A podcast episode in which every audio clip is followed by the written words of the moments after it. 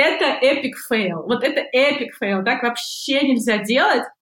Ребят, несмотря на то, что этот эпизод про рынок коммерческой фотографии и про фотоагентство, я уверена, что это будет полезно абсолютно всем творческим профессионалам, которые когда-либо вообще задумывались об агентстве. Ну, а я думаю, что если вы серьезно настроены покорять вершины творческой карьеры, то, конечно же, вы об этом задумываетесь. Потому что все рекомендации, которые в этом эпизоде дает Наиля, как устроена конкуренция внутри агентства и как в нее встроиться, как написать письмо агенту так, чтобы он на него ответил, общем, все детали, которые мы обсуждаем, они будут полезны абсолютно всем, вне зависимости от области, в которой вы работаете. А еще, дорогие друзья, барабанная дробь, наконец-то мы готовы вас позвать на марафон по монетизации творчества. Он подходит для всех творческих специалистов. Старт уже 27 мая. Мы с вами за 5 дней сделаем то, что большинство людей и за 5 лет не могут осилить. Мы будем формировать ваше коммерческое портфолио, разберемся с целевой аудиторией, вы выпишете конкретных клиентов, с кем вы можете поработать уже сейчас, найдете их контакты, сформируете для них совершенно конкретные коммерческие предложения. И уже это, друзья мои, вас продвинет на 10 тысяч шагов вперед относительно ваших конкурентов. Я вас очень жду. Ссылочка в описании. А теперь будем слушать прекрасную Наилю Синицыну из Eight Agency. Поехали!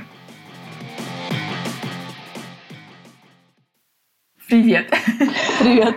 Класс. Слушай, я так немножко очень кратенько рассказала, чем ты занимаешься, но всегда интересно из первых рук. Об этом узнать, расскажи, пожалуйста, чем ты занимаешься и чем занимается твое агентство Eight Agency. Агентство Eight уже 12 лет занимается тем, что мы представляем интересы коммерческих, в первую очередь, фотографов на российском рынке. То есть что мы делаем? Мы заботимся о комфортном существовании фотографа в цепочке взаимодействия клиент-фотограф. То есть мы контролируем все, что должно быть от клиента, ну, вся важная информация, которая должна быть от клиента фотографу, начиная от тендера, заканчивая уже там выплатами, то есть подготовка к съемке, сама съемка, постпродакшн, все эти процессы мы супервизируем, чтобы все было четко, чтобы были соблюдены все правила, все договоренности, чтобы фотограф был счастлив и, в общем, все как надо было. Класс. Чтобы смену соблюдали нормальную рабочую. Ну, в общем, если переработки, то переработки. Ну, соответственно, что мы также ищем клиентов. Угу. Вот как раз хотела задать такой вопрос. Часто есть много стереотипов, как мне кажется, да, про агентство и агента. Кажется, что это такая волшебная палочка, которой, знаешь, где-то есть секретный путь, она где-то зарыта. Все ищут эту карту, как найти эту волшебную палочку. И вот как только ты ее найдешь, сразу же, знаешь, случится какой-то пшик, какая-то магия на тебя посыпется, не знаю, такие, как Форт Боярде, знаешь, все им посадят золотые монеты. Да, знаю. Расскажи, как на самом деле обстоят дела и вот с какими нереалистичными реалистичными, может быть, ожиданиями ты сталкиваешься вот в отношении агентов? А слушай, ну, честно говоря, все кто к нам приходит в агентство, с кем начинает сотрудничество, прекрасно понимают все наши возможности и вообще смысл кооперации, поэтому такого, что вот прямо сейчас все, я уже открылась, и врата в новый дивный мир, начнется сейчас money flow безумный. Ну, нет таких просто иллюзий, потому что все очень зависит от того, как вообще будет клиент реагировать на фотографа. Я не могу ничего гарантировать. То есть я могу только предлагать, пробовать, делать различные презентации, писать письма. Мы можем писать тритменты, чтобы как-то больше расположить клиента к фотографу, но как это будет происходить, неизвестно. То есть это пока для начала там, проходит какой-то тестовый период. Сначала идут тендеры, фотографы начинают постепенно узнавать, клиенты присматриваются. Потом они уже начинают тестировать, давайте попробуем, снимем, а пусть напишет тритмент, а давайте созвонимся, давайте встреча. И вот когда уже проходит первая съемка и уже формируется некое какое-то отношение, а дальше еще несколько, то на самом деле ведь репутация, она очень информация о ней очень быстро распространяется. Если ты все делаешь классно, то в целом продюсеры сразу узнают о том, что есть фотограф, который делает классно, и клиент там тот или иной доволен работой с ним. Слушай, а давай расскажем немножко, как устроен вообще рынок в целом. Если вдруг кто-то задается вопросом, а в чем проблема клиента вообще напрямую там написать вот фотографу или да, любому творческому специалисту, который тебе нравится? Какова вот эта структура, да, и как в нее встроено агентство? Почему клиенты будут обращаться именно в агентство? Ну, объясню, как все это устроено. То есть мы же сотрудничаем с такими достаточно крупными клиентами, там, Яндекс, Google, Nike, МТС, Теле2, банки различные. Такие клиенты, как правило, обслуживаются в рекламных агентствах, которые для них делают креативные концепции. И уже рекламные агентства организовывают дальше процесс производства. То есть устраивается тендер, приглашается несколько продакшн-компаний, которые занимаются производством. И уже эти продакшн-компании обращаются к нам, ну, либо к фриланс-фотографу, ну, в большей степени к нам, чтобы подобрать фотографа для проекта. И в целом вот эта цепочка, она просто всем очень удобна. То есть продюсерам удобно обращаться в агентство. Потому что так проще, так быстрее, надежней. То есть можно быстро получить информацию необходимую, потому что фотографы зачастую заняты на съемке, отсыпаются после съемки или еще что-нибудь. А мы всегда на связи, мы быстро ответим, мы среагируем, мы быстро посчитаем, дадим все нужные вопросы, то есть это просто комфортно. Да. Ну и какой-то, мне кажется, действительно буфер безопасности такой супер важный, потому что все равно есть, ну и не зря, если честно, мне кажется, есть этот стереотип, что творческие люди, они, конечно, сами по себе, без агентства, без какой-то компании, да, официальной, которая за этим стоит, часто не столь, мне кажется, надежны. Ну, по ощущениям, наверное, да. Поэтому это ощущается как более такой комфортный, безопасный путь в любом случае. Бывает по-разному. Надо сказать, что когда я начинала, наоборот, все было, и казалось, кто я такая, и что я вообще тут делаю, что я вообще, какие интересы я там отстаиваю, что это такое, агент. Так.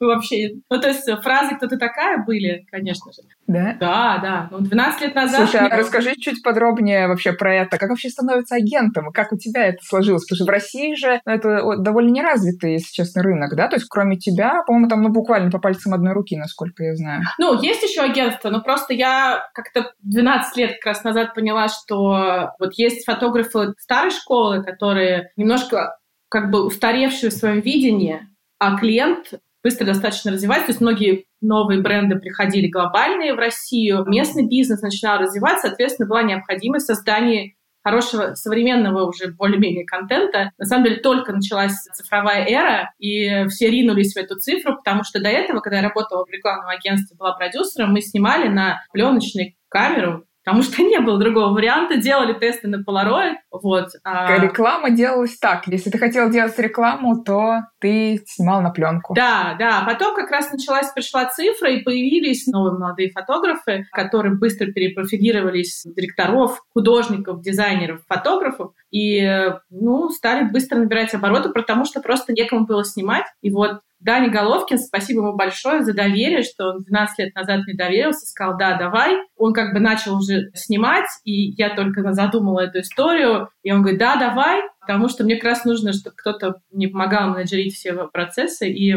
так и началось все. И потом я собирала по крупицам. Класс. А ты смотрела на какой-то международный опыт? Вот как ты узнавала, как вообще работает фотоагент? Слушай, да тогда, честно говоря, э, особо даже ресурсов не было, где искать.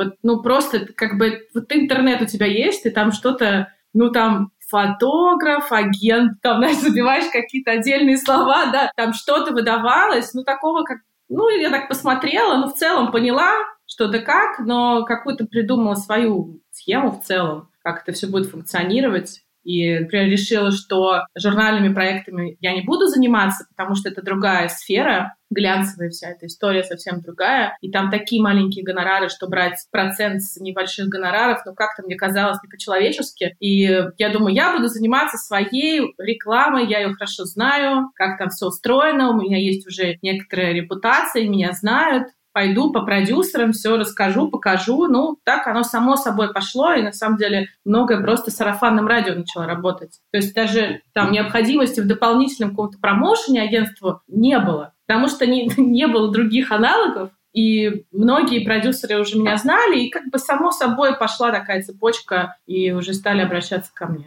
Как выглядит такой стандартный, я понимаю, что все дни разные, но вот такой среднестатистический день агента? В карантинной реальности? Так, давай. Мне, знаешь, всегда кажется теперь, что ну люди же будут слушать этот выпуск и после карантина. Давай поговорим будет без карантина, а потом расскажем, как сейчас, что изменилось. Стандартно выглядит достаточно плотно плотно. То есть вот я могу честно сказать, что за 12 лет существования агентства я в прошлом лето впервые уехала в отпуск, отключив телефон. Не то, что отключив, просто там не было связи. Я была высоко, далеко в горах, просто варианта даже связи не было. Я к этому очень долго готовилась, потому что суть агента в том, что ты все время находишься на связи в имейле, во всех мессенджерах, на телефоне, потому что кто как тебе будет звонить, как или писать, и как угодно. То есть, конечно, любой день начинается с проверки почты, с мессенджеров и все остальное, потому что часто бывает, проекты горят, нужно срочно, тебе могут написать, позвонить в 9 утра, в час ночи, по-разному. Выходные прислать срочно в субботу или в воскресенье вечером срочный, срочнейший тендер, который нужно быстро считать. Ну, в общем, это стандартно, и поэтому как, ну, я просто к этому готовилась, что я вот иду в отпуск. Подготовила свою коллегу, и она как-то ловила все вот эту там неделю, пока я была без связи, но это очень непривычно было. В целом, суть в том, что ты бесконечно находишься на связи. Да, то есть, если я правильно поняла, если пытаться разбить твою работу на компоненты, да, то есть это постоянные взаимодействия с продакшенами, а с клиентом напрямую ты не взаимодействуешь, правильно? А, нет, почему? Зависит от клиента. Тоже бывают бывает. просто uh-huh. такие клиенты, например, вот Яндекс очень много делает in-house, то есть они многое производят в рамках компании, и мы часто общаемся с ними напрямую, делаем проекты напрямую, вот. Есть еще некоторые такие клиенты, с которыми напрямую, это как бы зависит. Но в целом стандартная схема, вот та, которую я описала, там, клиент, агентство, продакшн, мы это стандарт. Да. И помимо этого, то есть есть одна часть, когда ты коммуницируешь там с клиентами, другая, видимо, часть, когда тебе нужно делать промоушен, то есть чтобы организовывать там новые какие-то возможности, там встречи, там просмотр портфолио, наверное, как я это, да, себе представляю. Вот я тебе так честно скажу, признаюсь честно, что мы не делаем уже отдельные встречи уже пару лет, наверное. Объясню, потому что в этом просто нет необходимости. Все очень заняты, и я уже знаю хорошо всех продюсеров, и в целом мы просто отправляем, естественно, информационные письма. Я просто лично зачастую звоню или пишу конкретному продюсеру в продакшн, который там часто работает с тем или иным клиентом, предлагая, у нас там вот такое новое предложение, посмотри там, может быть, для этого проекта. Может, это работает лучше всего. То есть твоя личная коммуникация. Да, ну потому что приехать презентоваться, они такие посмотрели, они такие, ага, и ну как бы много дел. Ну, спасибо, да. Да, ну да, и потом потом, на самом деле, просто важно, главное, чтобы они знали, вот что ты существуешь, условно. Uh-huh. И зачастую клиенты, там, продакшн или агентство, они просто присылают нам бриф, говорят, подберите кого-нибудь. Вот так вот. То есть они уже доверяют, чтобы ты сама на свой вкус там уже посмотрела, кто специализируется на этой задаче. Или звонят и спрашивают, просто спрашивают, там, есть у тебя такой-то, такой-то вариант? Или для такой-то, такой-то съемки? Мы быстро решаем, есть и там локально, не локально, то есть быстро какие-то вопросы решаем. А в целом просто главное, чтобы нас не знали, не забывали, но нету с этим как никакой проблемы. И, конечно, появляются новые продакшены, но они уже как-то все равно уже в нашем пространстве появляются. Просто закрепляем с ними связь. А так ведем соцсети регулярные, ежедневно. И сайт красивый ведем. Вот, да. такая Класс. история. А давай поговорим немножко про то, как фотографы попадают вообще к тебе. Я думаю, что всех волнует этот вопрос. Сейчас, наверное, замерли такие, о, я так хочу, чтобы Наиля меня представлял, или вообще я хочу агентство. Расскажи, как вообще фотографы попадают в агентство? Любимый вопрос. Как, как попасть к вам в агентство? Как попасть? Ну, мы можем... Ну, круто будет, если мы обсудим... Ну, ты же знаешь рынок там в целом, да, не только там про, про тебя вообще. Ну, естественно, про тебя в основном. Слушай, ну, смотри, мне просто кажется, что все начинается с коммуникации, и она должна быть корректной. Я очень топлю за этику в общении, в рабочем особенно. И у меня даже есть по этому поводу отдельная лекция, которую я рассказываю, с примерами показываю, там удачные примеры обращений, неудачные примеры обращений, потому что в целом до недавнего момента 80% писем, которые ко мне приходили, очень странно были составлены. Так немножко прижимая тебя к стенке и такой, я хочу работать с вами, возьмите меня в агентство. Так, о, На самом деле, зачастую есть вот связь, если ты видишь, что корректно составленное портфолио, то, скорее всего, этот фотограф, ну, русский, предположим, но живет не в России, у него есть опыт коммуникации с иностранцами, поэтому он знает, как все это строится. Либо просто он уже поресечил и знает, как все правильно делается, потому что зачастую в целом, обращаясь к нам, фотограф не знает функцию агентства, что такое функция агентства вообще, какая. То есть они считают, что у нас должны висеть на сайте правила сотрудничества, там прайс-лист, все условия, то есть, ну, как бы так не происходит. И э, что у нас должно быть как-то регламентировано и э, показано, с кем конкретно мы сотрудничаем, и что как будто мы берем всех. Но просто нужно понимать, что мы не берем, конечно же, всех. Во-первых, мы не можем взять всех. У нас 26 человек на данный момент в агентстве. И ну, что довольно много. Довольно много, конечно. То и потом у нас есть все-таки свои определенные стандарты, которым мы следуем. И есть понимание, что нашему клиенту нужно, и что мы можем еще как бы какую еще категорию мы можем еще закрывать. И нам очень важно, чтобы у нас внутри не было конкуренции. Угу. То есть, чтобы... Да, вот это важный момент. Можно я тут тебя остановлю, чтобы уточнить пару моментов, потому что я думаю, очень будет интересно. Про некорректность коммуникации. Я понимаю, что мы сейчас не будем отдельную лекцию про это читать. И, кстати, ребят, нас вот на марафоне, где Наиля как раз тоже будет давать лекцию, ссылочка в шапке профиля. Мы там это тоже, конечно, будем обсуждать. Но сейчас очень хочется от тебя а, пару каких-то рекомендаций. Вот все-таки что такое некорректно коммуникация, то есть в чем вот этот, в чем именно эта некорректность часто выражается, и что было бы более приемлемо в целом? Ну, некорректность выражается в том, что по пунктам начну. Я рекомендую писать только email. Не писать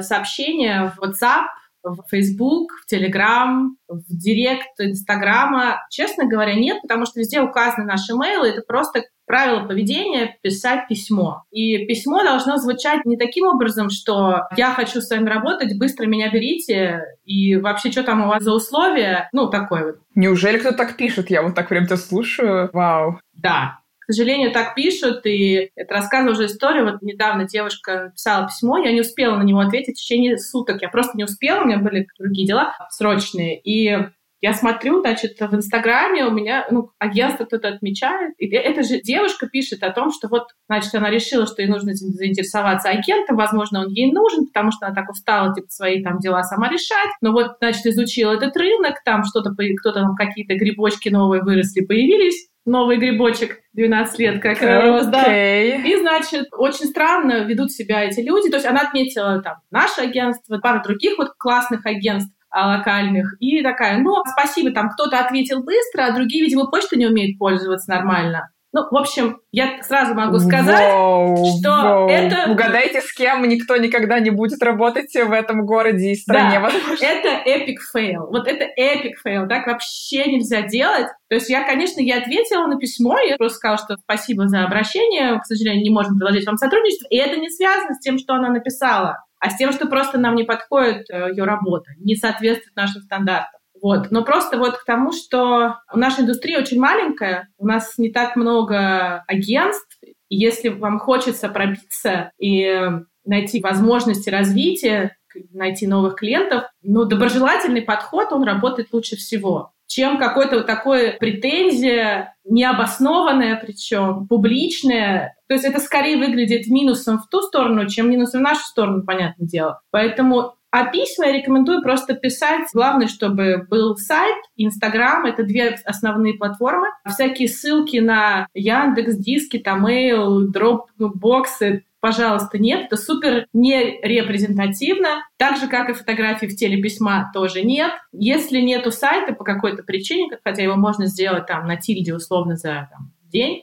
можно собрать красивый PDF, там, кадров на 30, но так, чтобы только не больше двух кадров на слайд. Это у меня тоже такое было. Я там открываю, там, знаешь, такой... У меня сбежались глаза, я не понимаю, куда смотреть. В общем, и письмо в целом должно быть такое, что я такой-то, такой-то, я занимаюсь такой-то фотографией, прикрепляю свой сайт. Если у вас будет время, буду благодарен за любую обратную связь. Все. То есть тебе, то есть, извини, я просто уточню, то есть тебе кажется уже too much, когда человек пишет, что я хочу с вами работать. То есть скорее более так мягко попросить обратную связь, нежели сразу там все, я хочу к вам. Я считаю, uh-huh. что это так, и я об этом вела много разговоров, мы об этом с Катей Туркиной говорили много, потому что ну, ее experience достаточно большой, у нее три агента в Европе, то есть она неоднократно писала письма и общалась с агентами, ну, там, с редакторами журналов, то есть никто нигде не воспринимает вот эту вот такую давящую форму обращения, что я хочу с вами работать.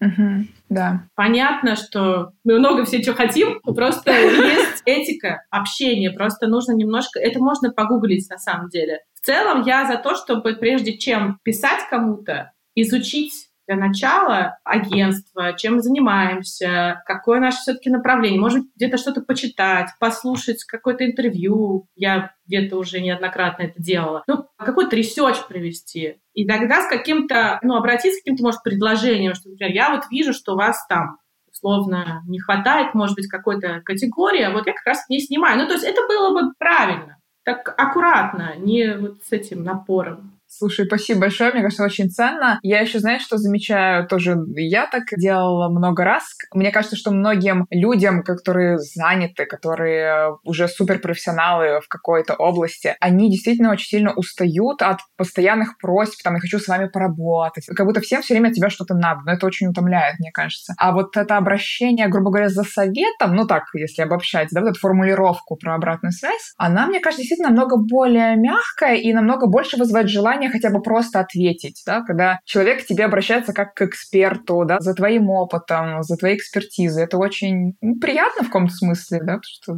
оценивают твой опыт. Как минимум хочется хотя бы что-то ответить, наверное. Да, я с тобой совершенно согласна. То есть если я вижу, что какое-то приятно, корректно составленное письмо, но при этом я понимаю, что навряд ли у нас получится, но я всегда отвечу. Я вообще в целом всегда отвечаю на письма. Я очень стараюсь, честно. Бывает такое, что я забываю, но я потом прохожусь по почте и проверяю, нет ли неотвеченных, потому что мне кажется, что это не очень тоже правильно не отвечать. Но я могу ответить через какое-то время. Честно, приоритетно у меня бывают острые запросы, которые приходят для ребят в агентстве. Дальше уже все остальное. Конечно. И дальше очень интересно про вот стандарты работы и конкуренцию внутри там, тех ребят, которых ты представляешь. Вот давай про конкуренцию сначала, да, то есть ты, когда не говоришь, ты имеешь в виду вот конкретные прям ниши, что не может быть, допустим, там двух фуд-фотографов или двух там фотографов, которые снимают машины, или что именно ты имеешь в виду, потому что 26 человек довольно много. Неужели они совсем не пересекаются? Как ты формулируешь эту историю? Они, конечно, пересекаются. И, конечно, нам нужно, в любом случае, нам нужно вариативность, нам нужны разные предложения для клиентов, потому что зачастую бывает, что приходит запрос на условно портретную съемку, и к нам сразу обращается 3-4 продакшена. Так вот бывает. И я, честно, не очень сильно люблю такие тендеры, потому что, ну, знаешь, начинается «а мне, а мне, а мне». И, конечно, чем он меньше, тем, тем лучше, чтобы, знаешь, не пол агентства друг с другом там тендерились, ну, два-три человека это окей. Извини, а можно уточню? То есть обычно клиент говорит, сколько человек он хочет отсмотреть? Ты это Да, да, на самом деле бывает, ну, до смешного доходит. Вот смотри, у тебя происходит тендер. В тендере три продакшена и каждый из продакшенов говорит, а покажите нам две опции или три опции. Ну, говоришь, ну как, вот, ребят, как я вам покажу три опции, если вас трое? Они уже в том тендере. Ну, то есть это просто физически невозможно начинается. А я же первый позвонил, а я же вот хочу, я же то все. Ну, то есть там, а мне тоже, а можно мне и там. То есть у нас есть правило, что кто первый позвонил, запросил фотографа, или мы отдали этого фотографа, ну, тот эксклюзивно уже с ним, тем продакшем. Это этика, опять-таки, то есть, ну, вот. И что касается... Слушай, это очень интересно, как вообще это решение, да, принимать.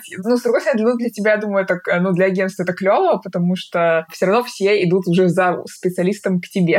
То есть кто бы из этих трех продакшенов не выиграл, получается, что все равно вы работаете. В целом, всего. да, нет, есть, конечно, все равно есть другие еще агентства, есть фриланс-продюсеры, которые тоже с нами тендерятся, и хорошо, я только за конкуренцию, это супер. Вот, но бывает иногда так, ну, я стараюсь во всем придерживаться правил вот этики первого обратившегося, и, ну, такое правда начинается, ой, а я написала, а я позвонила, а во сколько, посмотри, во сколько я позвонила, а посмотри, во сколько она написала, ну, то есть ты начинаешь сопоставлять такое, ребят, тут на одну минуту было раньше, ну, то есть, ну, реально такие истории, как бы, а касаемо внутренней конкуренции, смотри, ну, я в целом считаю, что все друг друга очень любят в агентстве. Мне нравится, как твоя формулировка, я считаю, что все друг друга очень любят. Ну, на самом деле, это было так... Я надеюсь, что это так Нет, это было доказано, когда у нас был день рождения, и мы всех собрали в баре, и я видела, как все прекрасно друг с другом общаются, особенно после там второго коктейля, так вообще просто весело и дружно, и наоборот, все были рады наконец-то увидеться, кто-то с кем-то и так общается, кто-то только с кем-то познакомился, и в целом это было такой хороший experience, что это очень важно, такой socializing, как бы, ребята из агентства. Я думаю, что как бы таких прямо, чтобы прямых конкуренций у нас нету. Есть, конечно, пересекающиеся в определенных там направлениях, то есть там фэшн тут и фэшн тут, но все равно есть у каждого своя специфика. А мы все-таки отобрали в агентстве таких самобытных, мне кажется, авторов, что они все очень яркие по своей индивидуальности, и поэтому такой уж критичной проблемы с этим у нас нет. Слушай, а как бы ты сформулировала, как автор может себе ответить на вопрос, уже пришло время искать агентство, да, обращаться к агентам, или еще там рановато? Как вот себе ответить на этот вопрос? Я думаю, что когда уже есть какое-то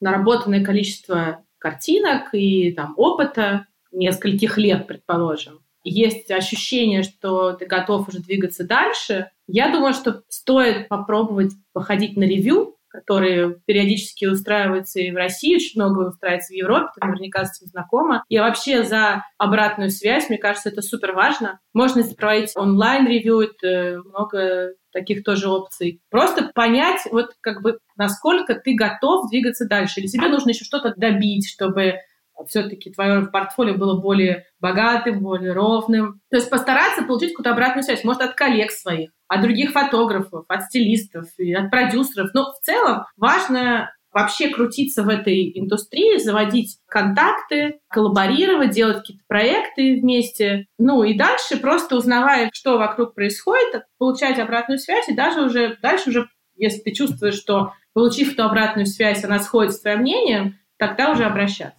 А по каким критериям ты как агент оцениваешь, будет ли продаваться тот или иной автор? Потому что ну, для тебя же это все равно бизнес, да? То есть это, наверное, самый важный да, критерий, будет ли человек продаваться. Как ты это оцениваешь? Я сужу по тем запросам, которые мы получаем. Вот я анализирую просто, что приходит к нам от клиентов, как меняются вообще запросы там, в последнее время, и понимаю, что нам необходимо в целом, какое видение ждет наш клиент. Я вот просто сразу могу сказать касаемо fashion-съемки, именно такой прям глянцевой fashion-съемки, поскольку мы не занимаемся журналами, и у нас индустрия fashion не такая сильно развитая, да, у нас не так много запроса. Я бы очень хотела, чтобы у нас было много запросов на фэшн-съемки, но у нас от отсутствия индустрии и запроса нету. Поэтому многие фэшн-фотографы, которые ко мне обращаются, я им говорю, что очень люблю моду и очень красивые работы, но наши клиенты немножко другой сфере находятся. Это вот такие, скажем, лайфстайл-бренды, это мобильные операторы, это банки, это IT всякие компании. То есть, как правило, нужны портретные съемки, лайфстайл-съемки, либо там остальное тоже какие-то там. Нет, бывает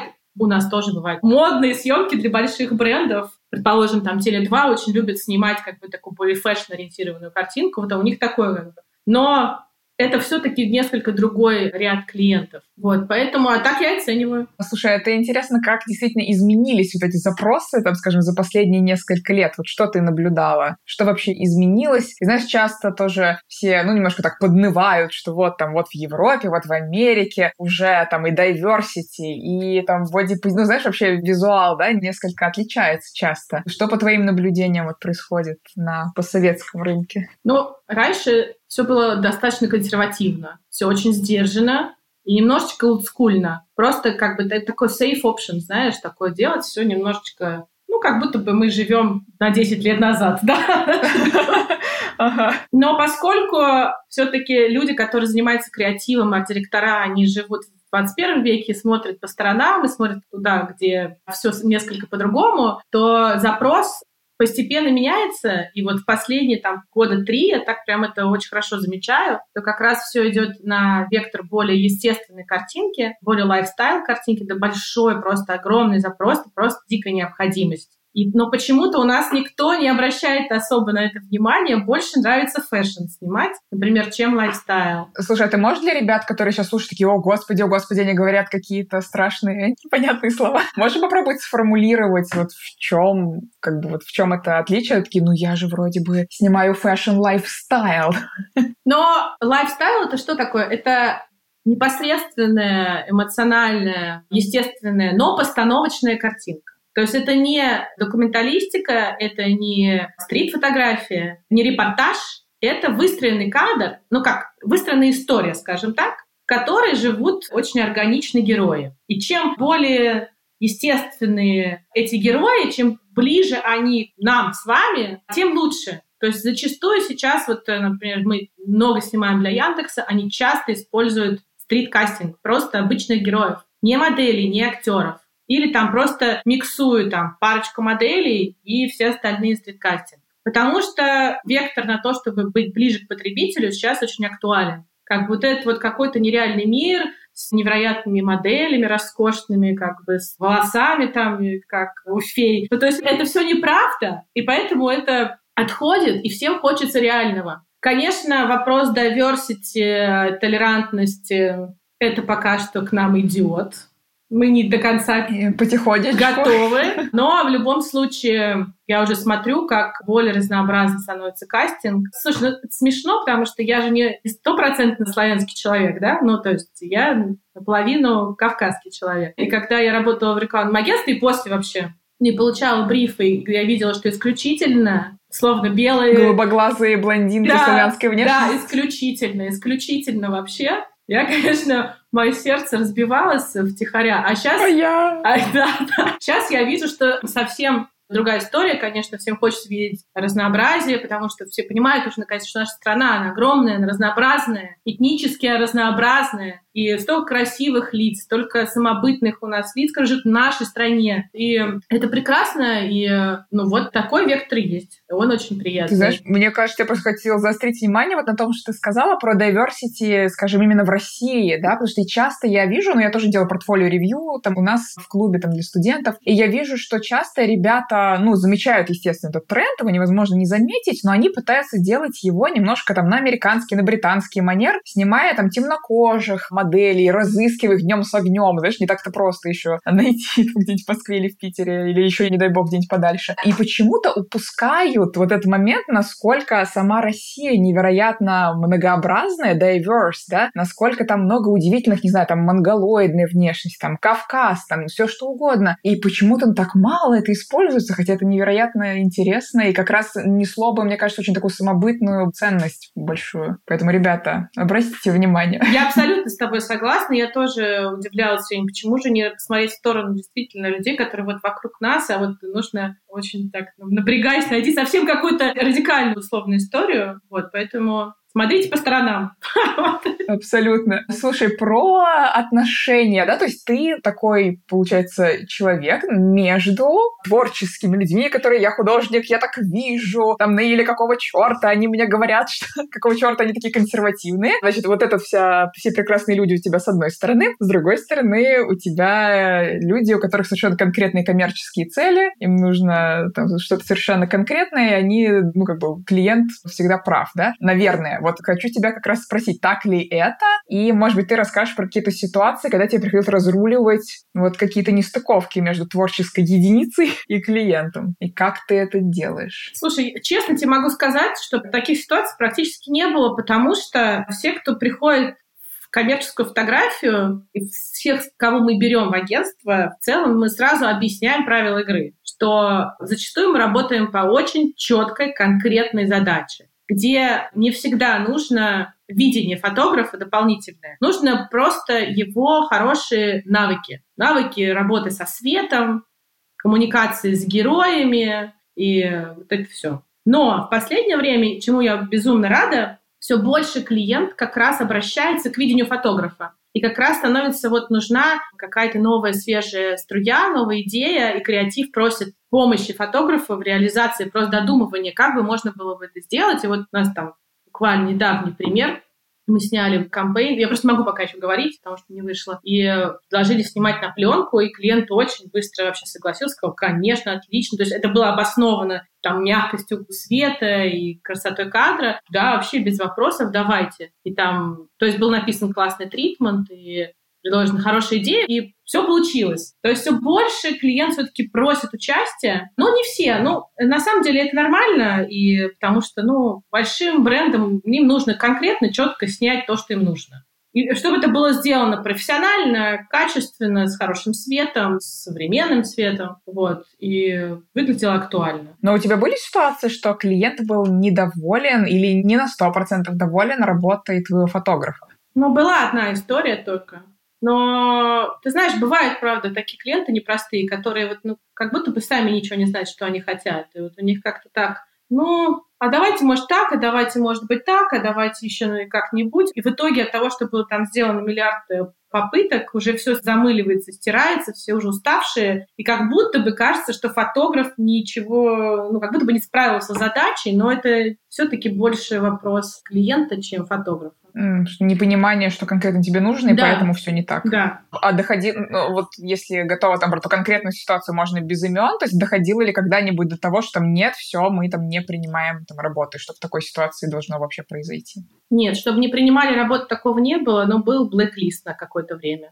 Угу. А можешь без имен пояснить, там, какого рода это? Ну, фотограф, фотограф просто с определенным клиентом какое-то время больше не работал, потому что он был в блэк-листе у этого клиента. При этом не значит, что этот клиент больше не обращался к тебе или... Нет, ко мне обращался, в агентство обращался, просто вот с конкретным фотографом. Ну, я говорю, что там просто такое, знаешь, звезды сошлись не так. И я тут считаю, что фотографа вины нету потому что я знаю, как мои ребята какие старательные, и всем всегда хочется добиться классного результата, все чувствуют ответственность и свою, и за агентство, и перед клиентом, поэтому просто бывает непростой клиент, которому тяжело угодить, и у которого что-то там не сошлось. Да. Ну, бывает. Слушай, ты несколько раз сделала акцент, что мы занимаемся коммерческой фотографией. Там, ребята, нужно там понимать, это конкретные задачи и так далее. Творческие профессионалы, даже если они себя позиционируют как коммерческий специалист, чаще всего, поправь меня, если ты думаешь по-другому, все равно хотят,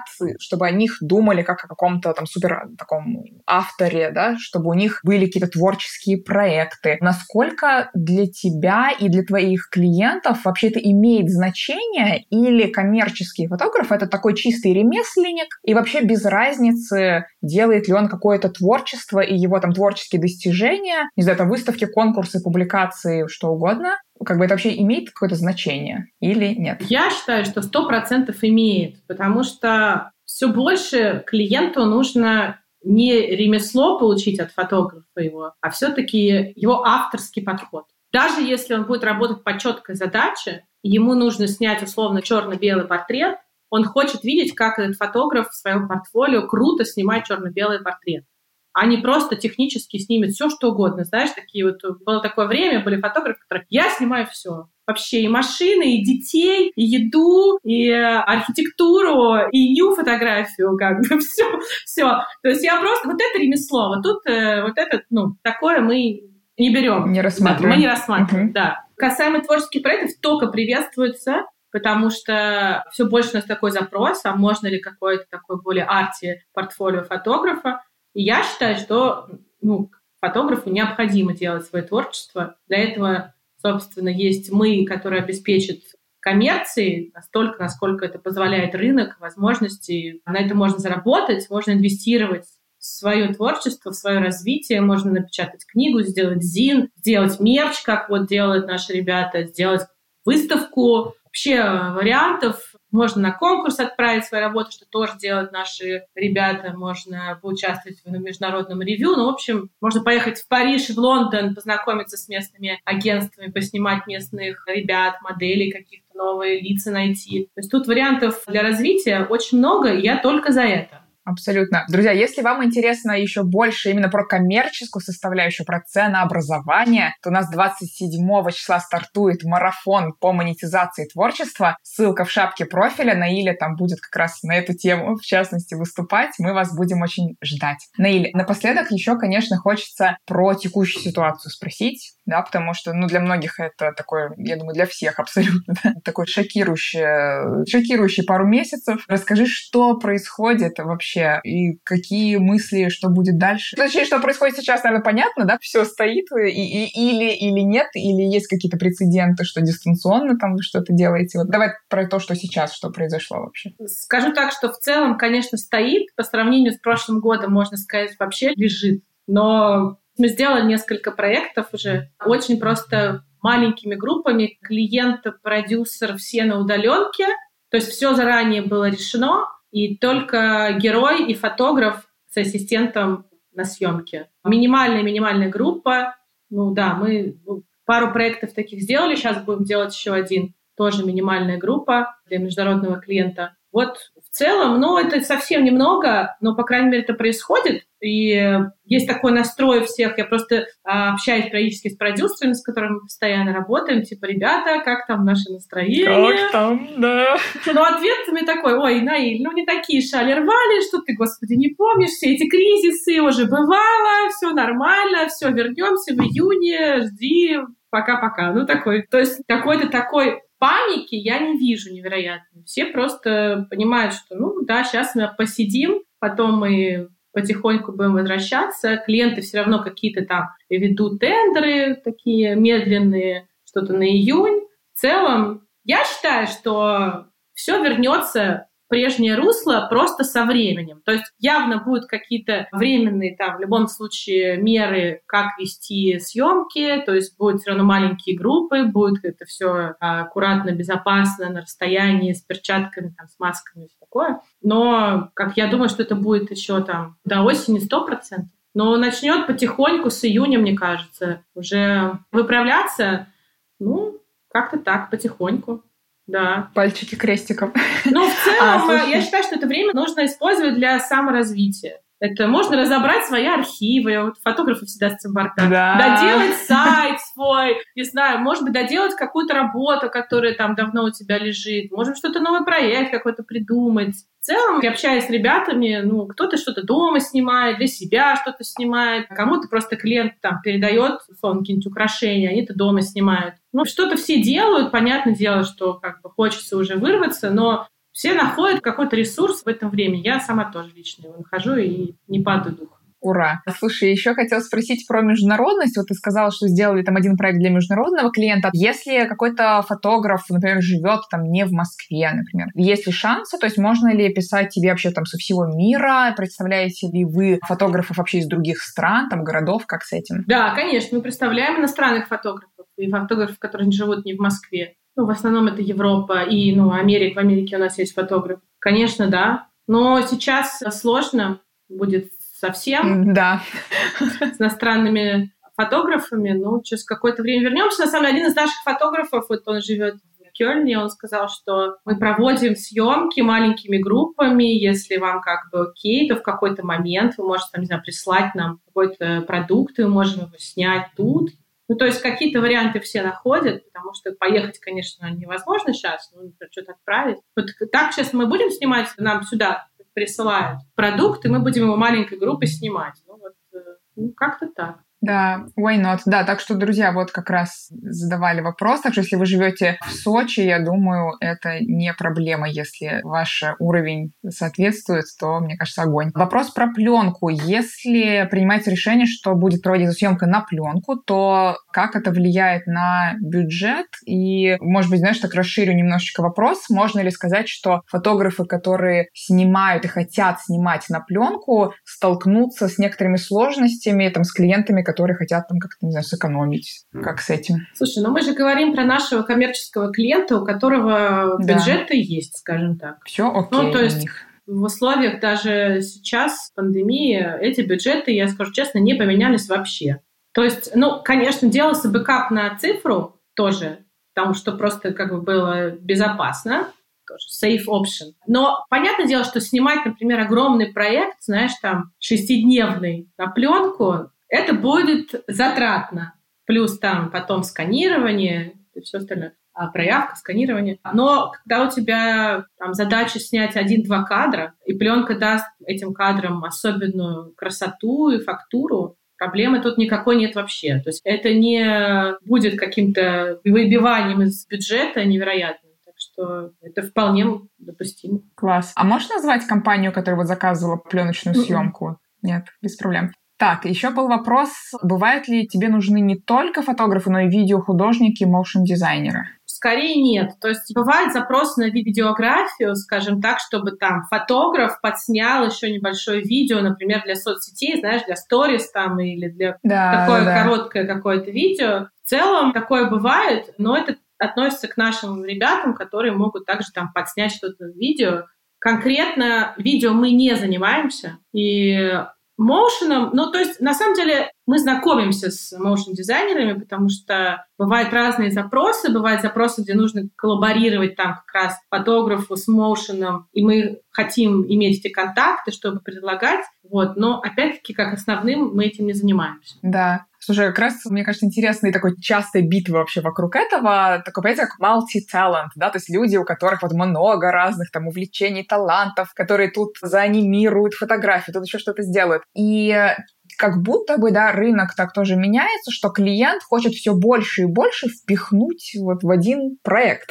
Поэтому является ли вот этот multi-talent вообще преимуществом, да, что вот у тебя, как ты осьминожка такая, да, у тебя много навыка. Слушай, ну я думаю, что это классно, вот так вот, потому что сейчас популярно, я думаю, ты знаешь, это всякие mixed media, да, когда используются digital и аналоговые какие-то варианты, и ручная работа, и это, это интересные подходы, они становятся такими прям актуальными, модными, скажем так. И, конечно, иметь еще там способность что-то подснять, где-то там что-то использовать, может, какой-то постпродакшн, это классно. Но я понимаю, что на это на все нужно время, а это нужно развивать, это нужно практиковать. Вот я поддерживаю. Супер. Слушай, резонный достаточно вопрос про подснять. Это как-то заранее просчитывается и включается в бюджет? Или еще, знаешь, что интересно? Если вот вдруг прямо на съемке клиент там вдруг такой встает и говорит, о, как красиво, давайте на видео еще там, не знаю, снимем, ну, например, да, то тут встаешь ты там и подходишь к клиенту и говоришь, супер, вообще без проблем, с удовольствием это сделаем, это еще там плюс столько-то к костам. Вот как вот это разруливается? Ну, смотри, а, я уже, конечно, на всех съемках не присутствую, физически это невозможно, иначе я просто не смогу все успевать. Раньше я была, раньше я на каждой съемке была. И Сейчас уже мы настолько четко выстроили все коммуникацию с продюсером, и настолько четко каждое минимальное отступление от первоначальной задачи а, обсуждается. То есть как только появляется, я не знаю, дополнительно снять э, кусочек фактуры условно, нам сразу звонит продюсер, у нас тут, то есть все... Дополнительный кусочек да, фактуры. все уже очень научены тому, что от первоначальной задачи мы не отходим. Это первое. Второй фотограф сам уже так не будет делать. Типа, кусочек фактуры, позвоните, пожалуйста, моему агенту, договоритесь, и потом все решим. То есть мы наладили так, что как бы все очень четко. Мы не заходим за как бы правила и обговоренные до начала съемки. Все очень по брифу, по задаче. Вот, и поэтому вот это вот, а давайте быстро поснимем, тем более на видео, ну, мы же в рекламе, понимаешь, тут все конкретно четко. Да, правильно, конечно, должно быть четко. Слушай, и еще я думаю, что многим тоже интересно про условия, собственно, сотрудничества с агентством, процентное соотношение, да, то есть берешь ли ты процент у фотографа, как бы с фотографа или от бюджета клиента, можешь вот схему обрисовать, если возможно? Смотри, мы, наша комиссия 20%, мы не вычитаем комиссию из гонорара, то есть вот мы обсудили конкретную цифру с фотографом за проект, мы не вычитаем потом из этой цифры, мы добавляем к ней 20%. И, соответственно, если есть там необходимость немножко ужиматься в бюджете, то мы поначалу будем ужимать нашу комиссию, а потом уже там ужимать гонорар. Потому что в любом случае основная задача — это работа фотографа. Мы в целом как бы, ну, условно сидим там, дома за компом, а фотограф там будет все снимать. Есть, и, знаешь, бывает такое, что проект очень хороший, очень интересный, но бюджета не хватает, прям чуть-чуть подупадите, мы скорее мы упадем, чем подожмем. Ну, иногда, конечно, мы уже все вместе поджимаемся и падаем, то есть это вот еще для этого сделано. Прекрасно. Все, слушай, все пишут всякие приятные слова, что самый полезный эфир за карантин. Спасибо, друзья, большое. На этом будем потихонечку закругляться. А, а я видела вопрос по поводу ревью. Да. Если кого, а, да, давай ответим. Если кого интересует ревью, то можно следить за нашим инстаграмом агентским. Там периодически выкладываем информацию про ревью. И вообще, если нужно ревью, можно писать по этому вопросу либо в директ, вот там можно писать в директ, вот, либо на e-mail мне. Наша почта есть на сайте, в Инстаграме, и можно договориться о ревью. С удовольствием проведу огонь. Друзья, по уникальная опция, мне кажется, надо пользоваться. Мы вас ждем в ближайшее время с 27 мая на нашем марафоне, где мы будем обсуждать все про деньги и делать так, чтобы вы за 5 дней сформировали ваши коммерческие предложения вашим клиентам и знали, как это сделать грамотно. Вот. Ссылочка в шапке профиль. Ну и спасибо тебе огромное. Очень классный подкаст. Всем спасибо. Всем спасибо. Пока. Отличного вечера. Пока. Друзья, спасибо, что были с нами до конца. И у меня к вам большая просьба. Если вам понравилось, если вам было полезно, интересно, переходите в iTunes, ставьте ваши оценки, пишите отзывы. Это очень поможет сделать так, чтобы о нашем подкасте узнало еще больше классных, амбициозных, творческих людей. Подписывайтесь на мой блог в Инстаграм, Анна, нижнее подчеркивание, Радченко. Делитесь этим подкастом у себя в сторис. Я уверена, что вашим подписчикам и друзьям тоже будет интересно. Спасибо и до встречи в новых выпусках.